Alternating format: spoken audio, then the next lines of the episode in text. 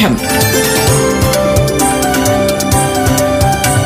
വിദ്യാ കൈരളിക്ക് ഒരു മാതൃകാ പഠനമുറി. പാഠം.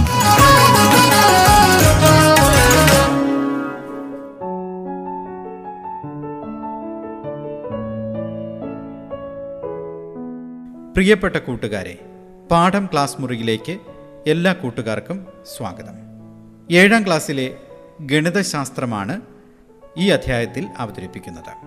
കൂട്ടുകാരോടൊപ്പം അറിവുകൾ പങ്കുവയ്ക്കാനായി എത്തുന്നത് അധ്യാപികയായ ദീപാലാൽ. പ്രിയപ്പെട്ട കുട്ടികളെ ഏഴാം ക്ലാസ്സിലെ പാഠം റേഡിയോ ക്ലാസ് മുറിയുടെ ഗണിത ക്ലാസ്സിലേക്ക് എല്ലാ കൂട്ടുകാർക്കും സ്വാഗതം.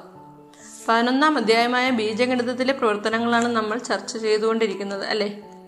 കഴിഞ്ഞ ക്ലാസ്സിൽ എന്താണ് പഠിച്ചത്? ആ അതെ ഒരു ശ്രേണി തന്നാൽ അതിന്റെ പൊതുതത്വം കണ്ടുപിടിച്ച് ബീജഗണിതം ഉപയോഗിച്ച് എഴുതാൻ പഠിച്ചു അല്ലേ? പിന്നെന്താണ്? ഏത് ശ്രേണിയാണ് നമ്മൾ പരിചയപ്പെട്ടത്? ആ പന്ത്രണ്ട് ഇരുപത്തിമൂന്ന് മുപ്പത്തിനാല് എന്നിങ്ങനെ പോകുന്ന ഒരു ശ്രേണിയാണ് നമ്മൾ പരിചയപ്പെട്ടത് അല്ലേ? ഈ ശ്രേണിയുടെ പൊതുരൂപം എങ്ങനെയാണ് നമ്മൾ ബീജഗണിതത്തിൽ എഴുതിയത്? അതെ പതിനൊന്ന് എൻ പ്ലസ് വൺ എന്നെഴുതി അല്ലേ? എന്നിന്റെ വില എന്താണ്? ആ എൻ എണ്ണൽ സംഖ്യയാണ് അല്ലേ? നൂറ് ഈ ശ്രേണിയിൽ വരുന്നുണ്ടോ എന്ന് എങ്ങനെയാണ് കണ്ടെത്തിയത്? ആ നൂറിനെ പതിനൊന്ന് കൊണ്ട് ഹരിച്ചു നോക്കി. അല്ലേ? അപ്പോൾ ശിഷ്ടം ഒന്ന് വന്നാൽ ഈ ശ്രേണിയിൽ ഉണ്ട് എന്ന് പറയാം. അല്ലേ? അപ്പോൾ നൂറിനെ പതിനൊന്ന് കൊണ്ട് ഹരിച്ചപ്പോൾ ശിഷ്ടം എത്ര കിട്ടി? ഒന്ന് കിട്ടി. അതുകൊണ്ട് നൂറ് ഈ ശ്രേണിയിൽ ഉണ്ടെന്ന് പറയാം. അങ്ങനെയാണെങ്കിൽ ആയിരം ഉണ്ടോ എന്ന് എങ്ങനെ കണ്ടെത്തി? ആയിരത്തിനെ പതിനൊന്ന് കൊണ്ട് ഹരിച്ചു നോക്കുക. അല്ലേ? ശിഷ്ടം ഒന്ന് കിട്ടിയോ? ഇല്ല. എത്രയാ കിട്ടിയത്? പത്ത്. അല്ലേ? ഇപ്പോൾ ആയിരം ഈ ശ്രേണിയിലുണ്ടോ? ആ ഇല്ല. അല്ലേ? ഇനി അങ്ങനെയാണെങ്കിൽ മറ്റൊരു പാറ്റേൺ നോക്കിയാലോ? ഇരുപത്തൊന്ന് മുപ്പത്തിരണ്ട് നാൽപ്പത്തി മൂന്ന് അൻപത്തിനാല് ഇങ്ങനെ പോകുന്ന ഒരു ശ്രേണി നോക്കാം. ഇതിന്റെ പ്രത്യേകത എന്താണ്? ആ പതിനൊന്ന് വീതം കൂട്ടിയാണ് എഴുതിയിരിക്കുന്നത്. അല്ലേ? അതിനെയും മറ്റൊരു രീതിയിൽ നമുക്ക് എഴുതി നോക്കിയാലോ? ഇരുപത്തൊന്നിനെ നമുക്ക് എങ്ങനെ എഴുതാം? പതിനൊന്ന് അധികം പത്ത് എന്ന് എഴുതാം. അല്ലേ? മുപ്പത്തിരണ്ടിന് ഇരുപത്തിരണ്ട് അധികം പത്ത് എന്ന് എഴുതാം. നാൽപ്പത്തി മൂന്നിന് മുപ്പത്തി മൂന്ന് അധികം പത്ത് എന്നിങ്ങനെ എഴുതാം. അല്ലേ? കുറച്ചുകൂടി വിശദമായി പറഞ്ഞാൽ പതിനൊന്ന് അധികം പത്തിനെ നമുക്ക് പതിനൊന്ന് ഗുണം ഒന്ന് ഇന്റു പതിനൊന്ന് ഗുണം ഒന്ന് അധികം പത്ത് എന്ന് എഴുതാം. ഇരുപത്തിരണ്ട് അധികം പത്തിന് പതിനൊന്ന് ഗുണം രണ്ട് അധികം പത്തെന്ന് എഴുതാം. അല്ലേ? മുപ്പത്തി മൂന്ന് അധികം പത്തിന് പതിനൊന്ന് ഗുണം മൂന്ന് അധികം പത്തെന്ന് എഴുതാം. അല്ലേ? അപ്പോൾ ഇങ്ങനെ പോയാൽ നമുക്ക് പൊതുവായ രൂപം എങ്ങനെ കണ്ടുപിടിക്കാം? പതിനൊന്ന് ഗുണം ഒന്ന് അധികം പത്ത് പതിനൊന്ന് ഗുണം രണ്ട് അധികം പത്ത് പതിനൊന്ന് ഗുണം മൂന്ന് അധികം പത്ത് എന്നിങ്ങനെയല്ലേ പോകുന്നത്? അങ്ങനെയാണെങ്കിൽ ബീജഗണിത രൂപം എങ്ങനെ എഴുതാം? അതെ പതിനൊന്ന് ഗുണം എൻ അധികം പത്തെന്ന് എഴുതാം. അല്ലേ? എന്നിന് ആ വൺ ടു ത്രീ എക്സെട്ര അല്ലേ? അതായത് ഏതെണ്ണൽ സംഖ്യ വേണമെങ്കിലും നമുക്ക് നൽകാം അല്ലേ? അപ്പോൾ പതിനൊന്ന് ഗുണം എൻ അതായത് പതിനൊന്ന് എൻ പ്ലസ് പത്തെന്ന് നമുക്കിതിനെ പൊതുവായി എഴുതാം അല്ലേ? അപ്പോൾ നമ്മൾ ഇപ്പോൾ രണ്ട് ശ്രേണി പരിചയപ്പെട്ടു അല്ലേ? ആദ്യത്തേത് എന്തായിരുന്നു? പന്ത്രണ്ട് ഇരുപത്തിമൂന്ന് മുപ്പത്തിനാല് എക്സെട്ര രണ്ടാമത്തത് ഇരുപത്തൊന്ന് മുപ്പത്തിരണ്ട് നാൽപ്പത്തി മൂന്ന് എക്സെട്ര അല്ലേ? അങ്ങനെയാണെങ്കിൽ ഈ ശ്രേണി രണ്ടും താഴെ താഴെ എഴുതി ഒന്ന് കൂട്ടി നോക്കിയാലോ? ആ കൂട്ടുകാർക്ക് ചെയ്യാമോ? അതെ ആദ്യം എന്ത് കിട്ടും? പന്ത്രണ്ടും ഇരുപത്തൊന്നും കൂട്ടണം അല്ലേ? മുപ്പത്തി മൂന്ന് രണ്ടാമത്തേത് ഇരുപത്തിമൂന്നും മുപ്പത്തിരണ്ടും. എന്ത് കിട്ടും? അൻപത്തഞ്ച്. അടുത്തത് മുപ്പത്തിനാലും നാൽപ്പത്തി മൂന്നും എഴുപത്തേഴ് അല്ലേ? എന്ത് പ്രത്യേകതയാണ് നിങ്ങൾ കണ്ടെത്തിയത്? ആ എല്ലാ തുകകളും പതിനൊന്നിന്റെ ഗുണിതങ്ങളാണ് എന്ന് കണ്ടെത്തി അല്ലേ? അങ്ങനെയാണെങ്കിൽ ഇതിന്റെ ബീജഗണിത രൂപവും ഇതുപോലെ നമുക്ക് കൂട്ടി നോക്കിയാലോ? ആദ്യത്തെ ശ്രേണിയുടെ എന്തായിരുന്നു? പതിനൊന്ന് എൻ പ്ലസ് വൺ ആയിരുന്നു അല്ലേ? രണ്ടാമത്തെ ശ്രേണിയുടെ ബീജഗണിത രൂപം എന്തായിരുന്നു? പതിനൊന്ന് എൻ പ്ലസ് പത്ത് അല്ലേ? രണ്ടും കൂടെ കൂട്ടിയാലോ? പതിനൊന്ന് എൻ പ്ലസ് പതിനൊന്ന് എൻ കൂട്ടുമ്പോൾ ഇരുപത്തിരണ്ട് എൻ ഒന്നും പത്തും കൂടെ കൂട്ടുമ്പോൾ പതിനൊന്ന്. ഇനി ഇരുപത്തിരണ്ട് എൻ പ്ലസ് പതിനൊന്നെന്ന് ഏത് സംഖ്യയാണ് നമുക്ക് പൊതുവായിട്ട് എടുക്കാൻ പറ്റുന്നത്? പതിനൊന്ന് അല്ലേ? അപ്പോൾ ആദ്യത്തേതിൽ നിന്ന് ഇരുപത്തിരണ്ടെന്ന് പതിനൊന്ന് എടുത്താൽ പിന്നെ രണ്ട് എൻ ഉണ്ടല്ലേ ഇരുപത്തിരണ്ട് എൻ എന്ന് പതിനൊന്ന് എടുത്താൽ രണ്ട് എൻ പതിനൊന്ന് പതിനൊന്ന് എടുത്താൽ ഒന്ന് അല്ലേ? അപ്പോൾ പതിനൊന്ന് പൊതുവായിട്ട് എടുത്താൽ നമുക്ക് ബ്രാക്കറ്റിനുള്ളിൽ രണ്ട് എൻ പ്ലസ് ഒന്നെന്ന് എഴുതാം അല്ലേ? അപ്പോൾ എന്തെന്ന് കിട്ടി? ആ പതിനൊന്ന് into two n plus one എന്ന് കിട്ടി അല്ലേ? അപ്പോൾ നമുക്കിത് പതിനൊന്നിന്റെ ഗുണിതമല്ലേ? കൂട്ടുകാർക്ക് മനസ്സിലായോ? എന്നാൽ നമുക്ക് പേജ് നമ്പർ നൂറ്റി അമ്പത്തി മൂന്നിലെ ഒരു പ്രവർത്തനം നോക്കിയാലോ? ഒരു ചോദ്യം നോക്കിയേ. ഒന്നിനോട് വീണ്ടും വീണ്ടും പത്ത് കൂട്ടി കിട്ടുന്ന സംഖ്യകളുടെ ബീജഗണിത വാചകം കണ്ടുപിടിക്കുക. അപ്പോൾ എങ്ങനെയാണ് ആദ്യത്തെ സംഖ്യ എങ്ങനെ കണ്ടുപിടിക്കാം? ഒന്നിനോട് പത്ത് കൂട്ടുക അല്ലേ? ആദ്യത്തെ സംഖ്യ ഒന്നേ അധികം പത്ത്. എത്ര കിട്ടും? പതിനൊന്ന്. അപ്പോൾ രണ്ടാമത്തെ സംഖ്യ എങ്ങനെ കണ്ടുപിടിക്കും? പതിനൊന്ന് അധികം പത്ത് ഇരുപത്തൊന്ന്. പിന്നെ ഇരുപത്തൊന്ന് അധികം പത്ത് മുപ്പത്തൊന്ന്. മുപ്പത്തൊന്ന് അധികം പത്ത് നാൽപ്പത്തൊന്ന് ഇങ്ങനെ പൊയ്ക്കൊണ്ടേയിരിക്കും അല്ലേ? അപ്പോൾ ഇതിനെ നമുക്ക് മറ്റൊരു രീതിയിൽ എങ്ങനെ എഴുതാം? പതിനൊന്നിനെ നമുക്ക് പത്ത് ഗുണം ഒന്നേ അധികം ഒന്നെന്ന് എഴുതിക്കൂടെ? ഇരുപത്തൊന്നിനെ നമുക്ക് പത്തേ ഗുണം രണ്ടേ അധികം ഒന്നെന്ന് എഴുതിക്കൂടെ? അങ്ങനെയാണെങ്കിൽ മുപ്പത്തൊന്നിനെ എങ്ങനെ എഴുതാം? ആ പത്തേ ഗുണം മൂന്ന് അധികം ഒന്ന് അല്ലേ? അങ്ങനെ പൊയ്ക്കൊണ്ടേയിരിക്കും അല്ലേ? അങ്ങനെയാണെങ്കിൽ ഇതിനെ പൊതുവായിട്ട് നമുക്ക് എങ്ങനെ എഴുതാം? ബീജഗണിതം ഉപയോഗിച്ച് നമുക്ക് എങ്ങനെ എഴുതാം? ആ പത്തൻ പ്ലസ് ഒന്ന് എന്ന് എഴുതാം അല്ലേ? എന്നിന് നമുക്ക് ഏതൊരു എണ്ണൽ സംഖ്യ വേണമെങ്കിലും കൊടുക്കാം അല്ലേ? ഒന്ന് രണ്ട് മൂന്ന് എക്സെട്ര എന്ന് പൊയ്ക്കൊണ്ടേയിരിക്കും അല്ലേ? അപ്പോൾ ഈ സംഖ്യകളെ എല്ലാം എന്ത് പ്രത്യേകതയാണ് നമ്മൾ കണ്ടത് പത്തൻ പ്ലസ് ഒന്ന്. അങ്ങനെയാണെങ്കിൽ ഈ സംഖ്യകളെ പത്ത് കൊണ്ട് ഹരിക്കുമ്പോൾ ശിഷ്ടം എത്രയായിരിക്കും? അതെ ഒന്ന് കിട്ടും അല്ലേ? പത്തൻ പ്ലസ് ഒന്നിനെ പത്ത് കൊണ്ട് ഹരിച്ച ശിഷ്ടം ഒന്ന് കിട്ടും അല്ലേ? എന്നാൽ അടുത്ത ചോദ്യം നോക്കിയേ. ഒമ്പതിനോട് തുടർച്ചയായി പത്ത് കൂട്ടി കിട്ടുന്ന സംഖ്യകളുടെ ബീജഗണിത വാചകം എഴുതുക. ആദ്യത്തെ രണ്ട് ക്രമീകരണങ്ങളുടെയും ഒരേ സ്ഥാനത്തുള്ള സംഖ്യകൾ കൂട്ടുക. പത്തിന്റെ ഗുണിതങ്ങൾ മാത്രം കിട്ടുന്നത് എന്തുകൊണ്ട്? പത്തിന്റെ എല്ലാ ഗുണിതങ്ങളും ഇങ്ങനെ കിട്ടുമോ? അപ്പോൾ ചോദ്യം എന്താണ് പറഞ്ഞിരിക്കുന്നത്? അടുത്ത ചോദ്യം ഒമ്പതിനോട് തുടർച്ചയായി പത്ത് കൂട്ടി കിട്ടുന്ന ശ്രേണി എഴുതുക. അതെങ്ങനെ എഴുതാൻ നമുക്ക് ആദ്യത്തെ സംഖ്യ എങ്ങനെ കണ്ടുപിടിക്കും? അതെ ഒമ്പതിനോട് പത്ത് കൂട്ടുക. അപ്പോൾ പത്തൊമ്പത്. പിന്നെ വീണ്ടും പത്തൊമ്പതിനോട് പത്ത് കൂട്ടുക. ഇരുപത്തി ഒൻപത് ഇരുപത്തൊമ്പതിനോട് പത്ത് കൂട്ടുക. മുപ്പത്തി ഒൻപത് ഇങ്ങനെ വയ്ക്കൊണ്ടേയിരിക്കും അല്ലേ? അപ്പോൾ ഇതിനെ മറ്റൊരു രീതിയിൽ എങ്ങനെ എഴുതാം? പത്തൊമ്പതിനെ നമുക്ക് പത്തേ ഗുണം ഒന്നേ അധികം ഒമ്പതെന്ന് എഴുതാം അല്ലേ? ഇരുപത്തൊമ്പതിനെ നമുക്ക് പത്തേ ഗുണം രണ്ടേ അധികം ഒൻപതെന്ന് എഴുതാം. മുപ്പത്തൊമ്പതിനെ പത്തേ ഗുണം മൂന്നേ അധികം ഒൻപതെന്ന് എഴുതാം അല്ലേ? അങ്ങനെ എഴുതി പോവുകയാണെങ്കിൽ ബീജഗണിതം ഉപയോഗിച്ച് നമുക്ക് ഇതിനെ എങ്ങനെ എഴുതാം? ആ പത്തൻ പ്ലസ് ഒൻപത് എന്ന് എഴുതാം അല്ലേ? ഇവിടെ എന്താണ് അടുത്തതായി എന്താണ് പറഞ്ഞിരിക്കുന്നത്? ആദ്യത്തെ രണ്ട് ക്രമീകരണങ്ങളുടെയും ഒരേ സ്ഥാനത്തുള്ള സംഖ്യകൾ കൂട്ടുക. അങ്ങനെയാണെങ്കിൽ കൂട്ടി നോക്കൂ. രണ്ട് ശ്രേണികളെയും താഴെ താഴെ എഴുതി ഒന്ന് കൂട്ടി നോക്കൂ. ആ ആദ്യത്തെ ശ്രേണി എന്താണ്? പതിനൊന്ന് ഇരുപത്തൊന്ന് മുപ്പത്തൊന്ന് നാൽപ്പത്തൊന്ന് എക്സെട്ര അല്ലേ? രണ്ടാമത്തേത് പത്തൊമ്പത് ഇരുപത്തൊമ്പത് മുപ്പത്തൊമ്പത് നാൽപ്പത്തൊമ്പത് എക്സെട്ര ആദ്യത്തേത് കൂട്ടിയാൽ പതിനൊന്നും പത്തൊമ്പതും കൂട്ടിയാൽ മുപ്പത്. രണ്ടാമത്തേത് അൻപത് മൂന്നാമത്തേത് എഴുപത് അങ്ങനെ പൊയ്ക്കൊണ്ടേയിരിക്കും. അല്ലേ? എന്ത് പ്രത്യേകതയാണ് നിങ്ങൾ കണ്ടെത്തിയത്? അതെ പത്തിന്റെ ഗുണിതങ്ങളാണ് നിങ്ങൾക്ക് കിട്ടിയത് അല്ലേ? പാഠം. വിദ്യാ കൈരളിക്ക് ഒരു മാതൃകാ പഠനമുറി. പാഠം ഒരിടവേളയ്ക്ക് ശേഷം തുടരും.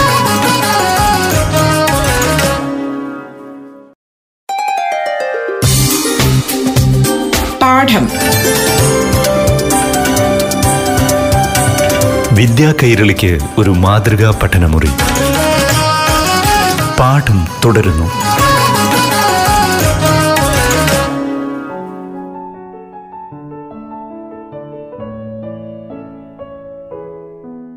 ആ പത്തിന്റെ ഗുണിതങ്ങളാണ് കിട്ടിയത് അല്ലെ? ഇതെല്ലായ്പ്പോഴും ശരിയാണോ എന്നെങ്ങനെ കണ്ടെത്തും?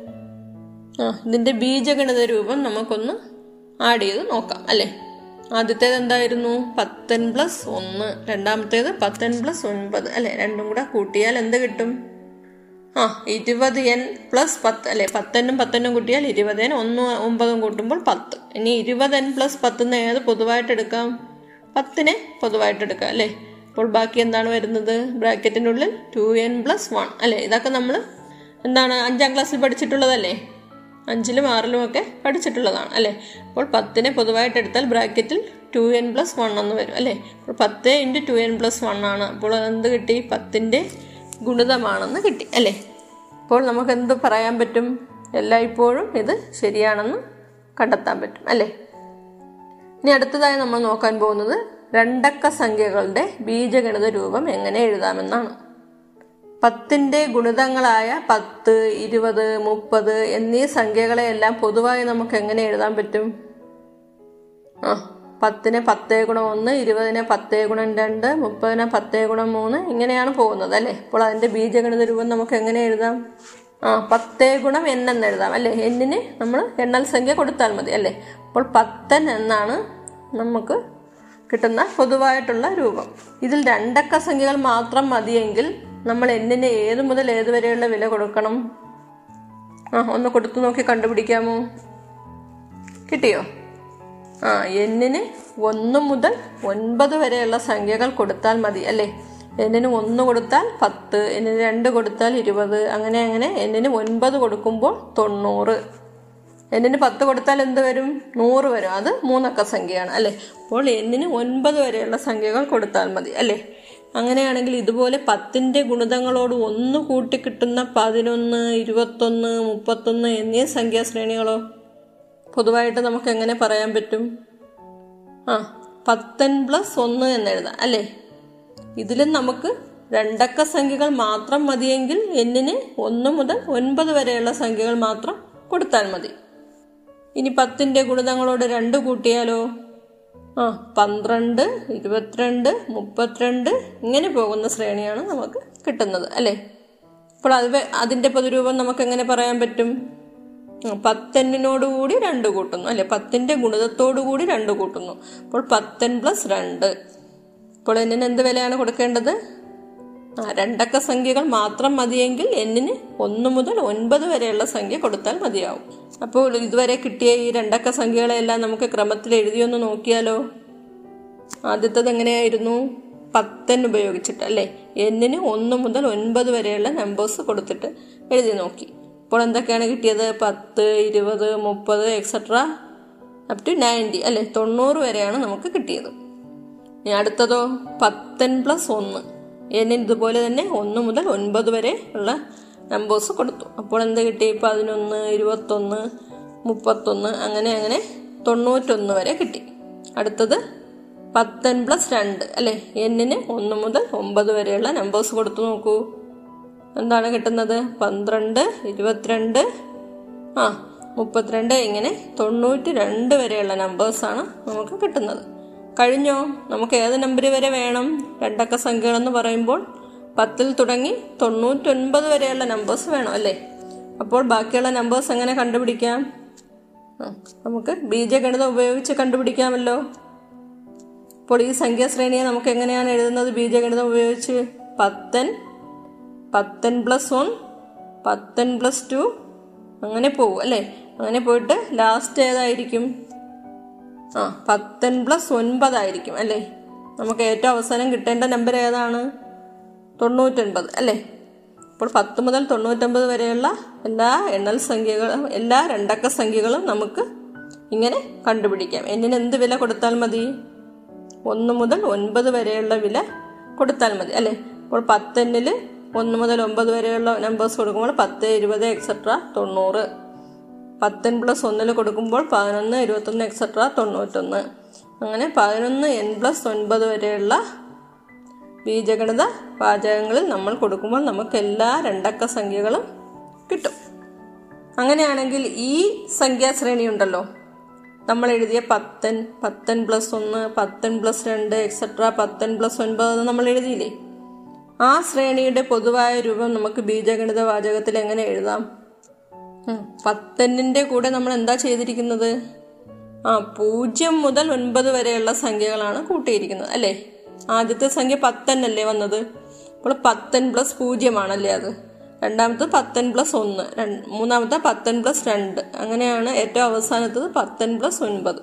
അപ്പോൾ പത്തന്നിന്റെ കൂടെ പൂജ്യം മുതൽ ഒൻപത് വരെയുള്ള സംഖ്യകളാണ് കൂട്ടിയിരിക്കുന്നത്. അപ്പോൾ ഈ പൂജ്യം മുതൽ ഒമ്പത് വരെയുള്ള സംഖ്യകളെ നമ്മൾ വേറൊരു ലെറ്റർ കൊണ്ട് സൂചിപ്പിക്കാം.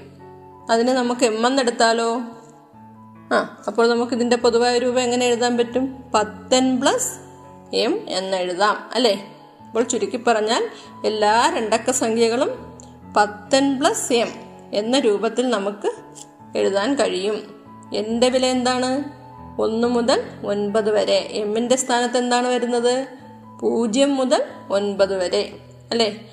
അങ്ങനെ എഴുതുകയാണെങ്കിൽ നമുക്ക് എല്ലാ രണ്ടക്ക സംഖ്യകളും കണ്ടുപിടിക്കാൻ സാധിക്കും. ഒരു ഉദാഹരണം നോക്കിയേ. N equal to five m equal to three എന്നെടുത്ത് നോക്കിയേ. അപ്പോൾ പത്തൻ പ്ലസ് എമ്മിലാണ് നമ്മൾ കൊടുക്കേണ്ടത് അല്ലേ? അപ്പോൾ എന്നിന് ഫൈവും എമ്മിന് ത്രീയും കൊടുത്ത് നോക്കൂ. പത്ത് ഗുണം അഞ്ച് പ്ലസ് മൂന്ന് അല്ലേ? അപ്പോൾ എന്ത് കിട്ടും? അമ്പത് പ്ലസ് മൂന്ന് അൻപത്തി മൂന്ന് എന്ന് കിട്ടും അല്ലേ? ഇനി അതിനെ തിരിച്ചെഴുതി നോക്കൂ. എന്നിന് മൂന്നും എമ്മിന് അഞ്ചും എന്നെടുത്ത് നോക്കൂ. അപ്പോൾ എന്താണ് കിട്ടുന്നത്? അതെ പത്തേ ഗുണം മൂന്ന് പ്ലസ് അഞ്ച് എന്ന് എഴുതാൻ പറ്റും അല്ലേ? അപ്പോൾ എന്താണ്? മുപ്പത് അധികം അഞ്ച് മുപ്പത്തഞ്ച് എന്ന് കിട്ടും. ഇവിടെ എന്ത് പ്രത്യേകതയാണ് ഈ രണ്ട് നമ്പറുകളും തമ്മിൽ നിങ്ങൾ കണ്ടെത്തിയത്? ആ അതെ ആദ്യത്തെ തുക തിരിച്ചെഴുതുന്നതാണ് രണ്ടാമത്തേത് അല്ലെ? ആദ്യത്തേത് അമ്പത്തി മൂന്നായിരുന്നു രണ്ടാമത്തേത് മുപ്പത്തഞ്ച് അല്ലേ? അപ്പോൾ നമ്മൾ എന്താണ് എമ്മും എന്നും അതുപോലെ തിരിച്ചെഴുതിയപ്പോഴല്ലേ ഇങ്ങനെ കിട്ടിയത് അല്ലേ? എന്നിന്റെ വിലയും എമ്മിന്റെ വിലയും നമ്മൾ തിരിച്ചെഴുതി അല്ലേ? അപ്പോഴാണ് നമുക്ക് സംഖ്യകളും തിരിഞ്ഞു വന്നത് അല്ലേ? എന്നാൽ ഈ രണ്ട് സംഖ്യകളും കൂടി ഒന്ന് കൂട്ടി നോക്കിയാലോ? ആ ആദ്യം കിട്ടിയ അൻപത്തി മൂന്നും രണ്ടാമത് കിട്ടിയ മുപ്പത്തഞ്ചും കൂടി കൂട്ടിയാലോ? എത്ര കിട്ടും? എൺപത്തി എട്ട് അല്ലേ? അങ്ങനെയെങ്കിൽ വേറൊരു ഉദാഹരണം നോക്കിയാലോ? ആ എന്നിന് രണ്ടെന്ന് എമ്മിന് അഞ്ചെന്നും കൊടുത്തു നോക്കിയേ. എന്താണ് സംഖ്യ കിട്ടുന്നത്? ആ ഇരുപത്തി അഞ്ച് അല്ലേ? അപ്പോൾ തിരിച്ചിടുമ്പോഴോ? ആ എന്നിന് അഞ്ചും എമ്മിന് രണ്ടും കൊടുത്താലോ? അമ്പത്തിരണ്ട് അല്ലേ? ഇപ്പോൾ ഇരുപത്തഞ്ചിനെ തിരിച്ചിടുന്നതാണ് അമ്പത്തിരണ്ട്. ഇനി അത് തമ്മിൽ കൂട്ടിയാലോ? എഴുപത്തേഴ് അല്ലേ? അപ്പോൾ ഇതുപോലെ കുറച്ച് ഉദാഹരണങ്ങൾ നിങ്ങൾക്ക് ചെയ്തു നോക്കാവോ? അപ്പോൾ നമുക്ക് തുടർ പ്രവർത്തനങ്ങളുമായി അടുത്ത ക്ലാസ്സിൽ കാണാം. പാഠം. വിദ്യാ കൈരളിക്ക് ഒരു മാതൃകാ പഠനമുറി. പാഠം.